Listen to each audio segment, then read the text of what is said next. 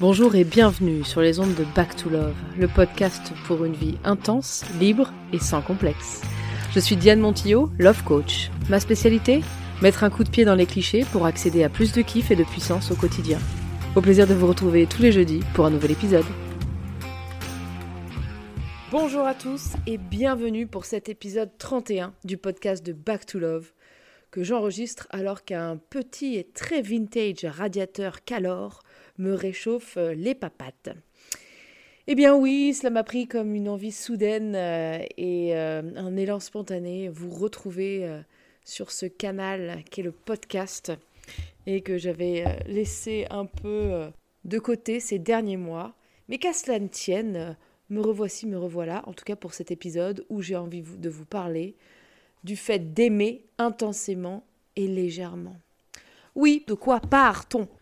Vous pourriez vous demander pourquoi est-ce que j'ai décidé de choisir euh, cette, euh, ce sujet aujourd'hui Eh bien, c'est parce que je remarque que finalement, euh, cette proposition d'aimer intensément et légèrement n'existe pas beaucoup. Je trouve qu'elle n'est pas assez représentée sur la toile. Et du coup, j'ai décidé de m'en faire l'avocate et de aussi d'en profiter pour vous communiquer le fait que ça fait partie vraiment des choses que je vous accompagne à développer au cours de la Back to Love School, du programme de la Back to Love School que je vous propose euh, tout au long de l'année et qui consiste à du coup apprendre à aimer intensément et légèrement. Et c'est un art d'aimer intensément et légèrement. C'est une maîtrise euh, qui vaut de l'or parce que ça veut dire qu'on peut garder tout le meilleur de chaque monde. Ça veut dire qu'on peut profondément aimer et se laisser toucher et et, rentrer dans l'intimité avec l'autre euh, tout en ayant cette légèreté d'âme et euh, d'esprit qui nous permet de garder ce recul à chaque instant. Alors, avant de philosopher tout de suite là-dessus, rentrons un peu dans le vif du sujet. Donc, pour en revenir à ma question initiale, d'où partons? Eh bien, on part d'une idée du couple il y a encore à peine 100 ans, où le couple était soit une transaction, un business solide et fructueux, où chacun avait son rôle et où on savait ce qu'on avait à faire. Hein. C'était un peu le principe des mariages arrangés. Euh, d'ailleurs, le mariage arrangé n'a jamais empêché l'amour de naître, bien sûr, mais bon, pour beaucoup, c'est resté une, euh, une, affaire euh, pour faire fructifier des avoirs de chacun et que euh, on puisse construire une vie à deux qui ait du sens.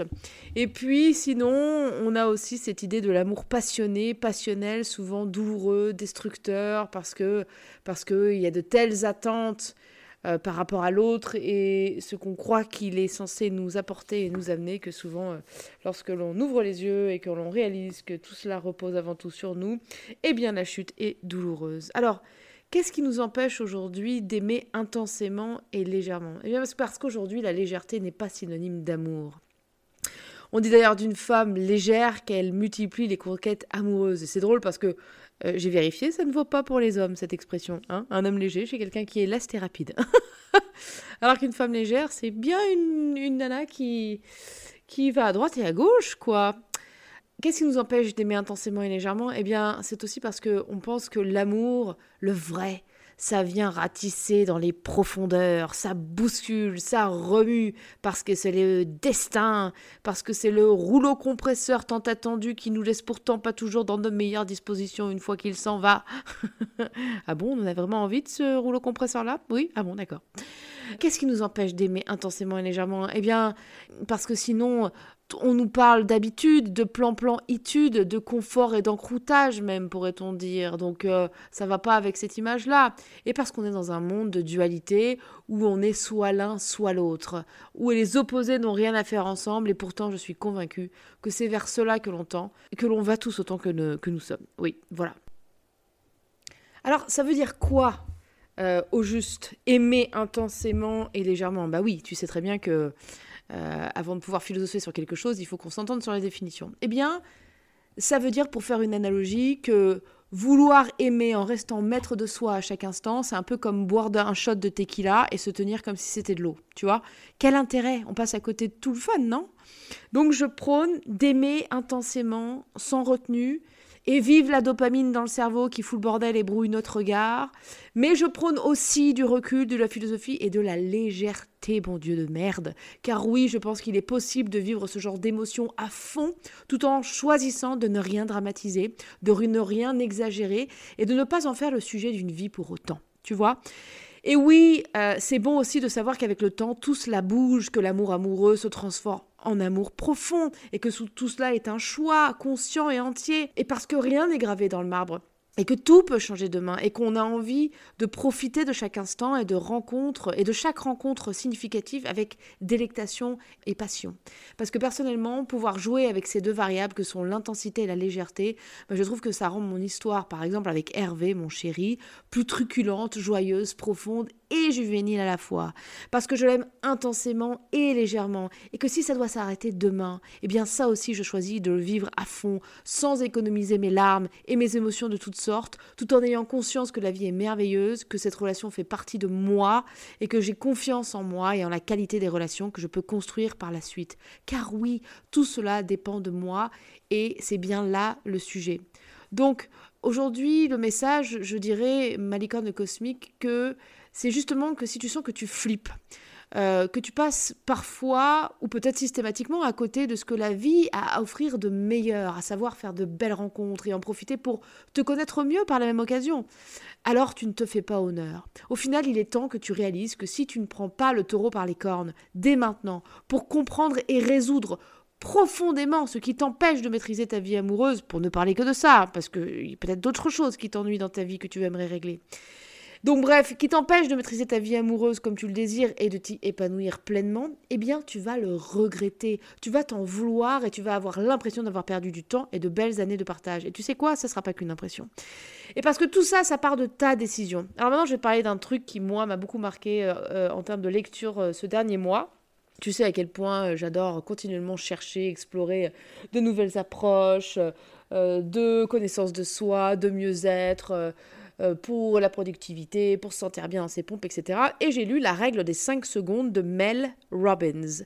Donc Robbins écrit comme Tony Robbins, sauf qu'elle n'a rien à voir avec Tony, et Mel, M-E-L, comme euh, les trois premières lettres du prénom Mélanie. Bref. Et Mel Robbins euh, a écrit cette, cette règle des 5 secondes, alors je vais te la détailler en, quelques minutes. En fait, son histoire, c'est que elle est arrivée à un moment donné de sa vie où elle n'avait plus le goût de rien. Elle avait des enfants à amener à l'école tous les matins au bus scolaire et à répétition, elle se réveillait en retard parce qu'en fait, elle n'arrivait pas à se sortir du lit. Hein. Et du coup, systématiquement, les enfants n'arrivent même pas à l'heure au bus scolaire. Donc, ils rataient le bus. Donc, c'était la course pour arriver à l'école. Bref, l'angoisse. Euh, ce qui paraît paradoxal euh, quand on y réfléchit bien, parce qu'on se dit, mais meuf, pourquoi tu te réveilles pas à temps pour accompagner tes enfants et pour pas te retrouver dans la merde? Mais c'est un peu l'histoire de notre vie, n'est-ce pas? C'est Se savoir dans la merde ne nous suffit pas à en sortir.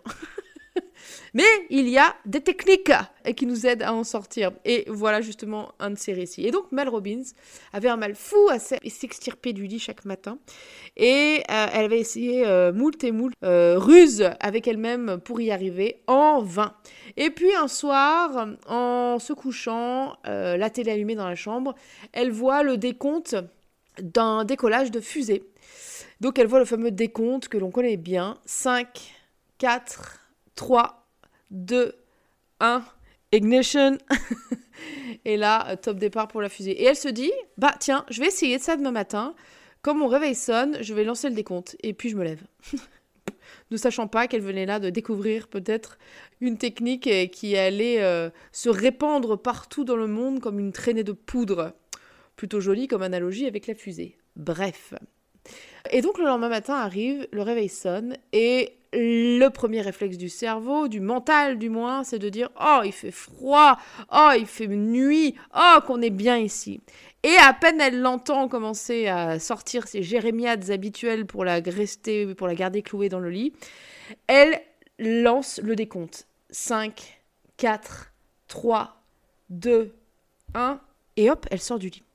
Et là, sur sa lancée, prend sa douche, etc., euh, est à l'heure pour euh, les enfants, pour les déposer au bus scolaire. Elle se dit, génial, j'ai peut-être trouvé une technique pour euh, sortir du lit tous les matins. eh bien, eh bien non, elle avait trouvé bien plus que ça. En fait, elle s'est mise à le faire pour plein de choses. Parce qu'en fait, vous remarquerez, tu remarqueras, ma licorne cosmique adorée, que il y a beaucoup de choses dans une journée auquel on pense, à laquelle on pense en se disant tiens, il faudrait que je fasse ça, tiens, il faudrait que je fasse une lessive, tiens, il faudrait que j'appelle euh, ce truc administratif, tiens, il faudrait que je passe un coup de fil à ma super pote avec qui j'ai pas eu au téléphone depuis 5 mois, tiens, euh, ça serait bien que euh, je réécrive un épisode de podcast, tiens, ça serait bien que je fasse du sport ce matin, cette semaine. Et on a cet élan que l'on sait juste pour nous, hein, très fondamentalement. On sait que c'est ce qui est bon pour nous. Et d'ailleurs, il y a certaines de ces injonctions euh, intérieures qui reviennent en boucle hein, euh, euh, et qui ne nous lâchent pas et nous donnent du coup l'impression au bout d'un moment que nous sommes devenus des gros procrastinateurs. Et, et, en fait, justement, il y a ce qu'on appelle, parce que Mel Robbins, ayant découvert cette technique, a du coup après fait plein de recherches pour étayer euh, la puissance de ce qu'elle avait découvert pour comprendre pourquoi ça fonctionnait aussi bien. Et en fait, il s'avère que entre le moment où on a cet élan euh, d'une action qui nous paraît juste et que l'on sait juste à un niveau profond finalement et intuitif pour nous, eh bien notre mental, euh, au bout, au-delà de 5 secondes, se met à nous freiner. En fait, on a ce fameux mental qui nous freine dans l'action, qui nous freine dans le passage à l'acte constamment et d'arriver à court-circuiter en fait ce réflexe de, du coup de, de, freiner notre action, eh bien, eh bien voilà euh, à quoi cela sert ce 5, 4, 3, 2, 1. Et ça marche très bien, et notamment dans ce sens, parce que si on fait 1, 2, 3, 4, 5, eh ben on continue en faisant 6, 7, 8, 9, 10. Donc on ne s'en sort pas. Mais le 5, 4, 3, 2, 1, et c'est vrai que pour l'avoir expérimenté, c'est assez hallucinant à quel point, quand on lance le décompte et qu'on pose un acte, en fait, juste le fait de d'aller vers quelque chose, de se lever, de poser un mouvement, un acte, en fait, c'est comme si on n'avait plus besoin de réfléchir et on se mettait tout seul en action et on va au bout de l'action. Je vous donne un exemple parce que moi, j'ai fait ça avec le sport parce que certains d'entre vous qui me connaissaient depuis longtemps savent à quel point euh, j'ai eu une bonne constitution physique euh, relativement sportive. J'ai la chance d'être relativement tonique, mais à quel point ces dernières années, ça a été pour moi un pain somme de me remettre à une activité physique régulière. Alors que je sais très bien que cela me ferait un bien fou tant au niveau du moral que du physique. Enfin bon, bref, euh, j'ai pas besoin de démontrer ici les, avantages que ça a de mener une activité physique régulière, sans pour autant rentrer dans des extrêmes, évidemment. Hein. Le but, c'est pas que je devienne une sportive de haut niveau. ça n'a jamais été mon but, ça ne le sera a priori jamais. Mais bon, il ne faut pas dire fontaine, je, ne boirai jamais de ton eau. Et donc, j'ai testé cette méthode du 5 4 3 2 1 pour me lancer dans, ces exercices physiques que je voulais faire. Euh, le matin, une dizaine de minutes, une quinzaine de minutes, et quelle n'a pas été ma surprise une fois le décompte lancé et l'action mise en mouvement de me retrouver dans ma tenue de sport et de commencer à faire euh, mes exercices sans même me poser plus de questions euh, au-delà de, ce passage à l'action.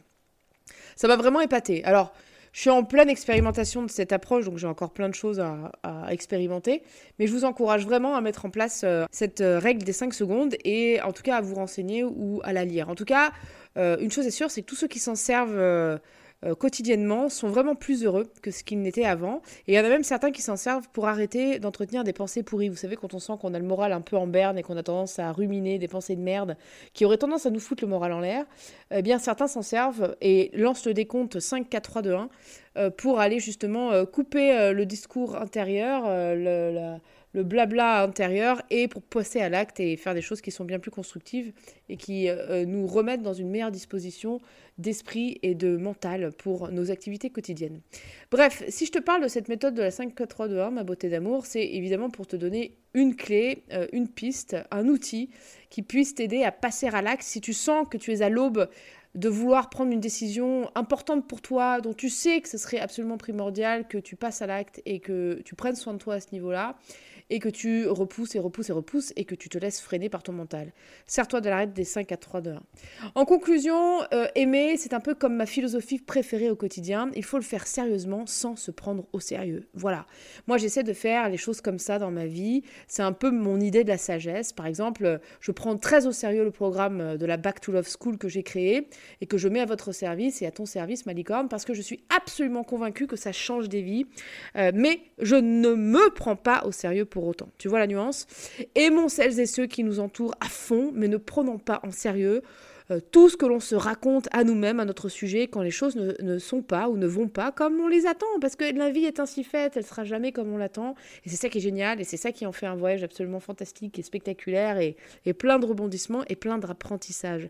La vie est une fête, Malicorne, une expérience. Profitons-en. Et si tu sens que tu aimerais profiter mieux de cette existence en résolvant ce qui encombre ton appréciation et tes expériences amoureuses, alors 5, 4, 3, 2, 1, tu vas sur mon site internet diamonjoie.fr, D-I-A-M-O-N-J-O-Y.fr ou sur mon Instagram Back to Love. Tu cliques dans la bio et tu réserves ton bilan amoureux offert avec moi. On ne sait jamais, c'est peut-être le début du reste de ta vie, Malicorne. Merci d'avoir suivi ce podcast sorti de nulle part, sur un coup d'envie, sur un coup de tête, sur un coup de cœur, et avec amour toujours, Malicornus Atomicus, et à très bientôt pour de nouvelles aventures. Si ce podcast vous a plu et que vous désirez en savoir plus, n'hésitez pas à me rejoindre au sein d'une communauté d'hommes et de femmes inspirés et déterminés à vivre leur relation amoureuse avec plus de plaisir, de conscience, d'amour et de liberté pour une vie vibrante et en alignement avec leurs valeurs profondes. Pour cela, retrouvez-moi sur mon site internet www.diamonjoie.fr, D I A M O N J O Y, ou sur les réseaux sociaux tels qu'ils sont indiqués dans le résumé de ce podcast. À très bientôt pour un nouvel épisode.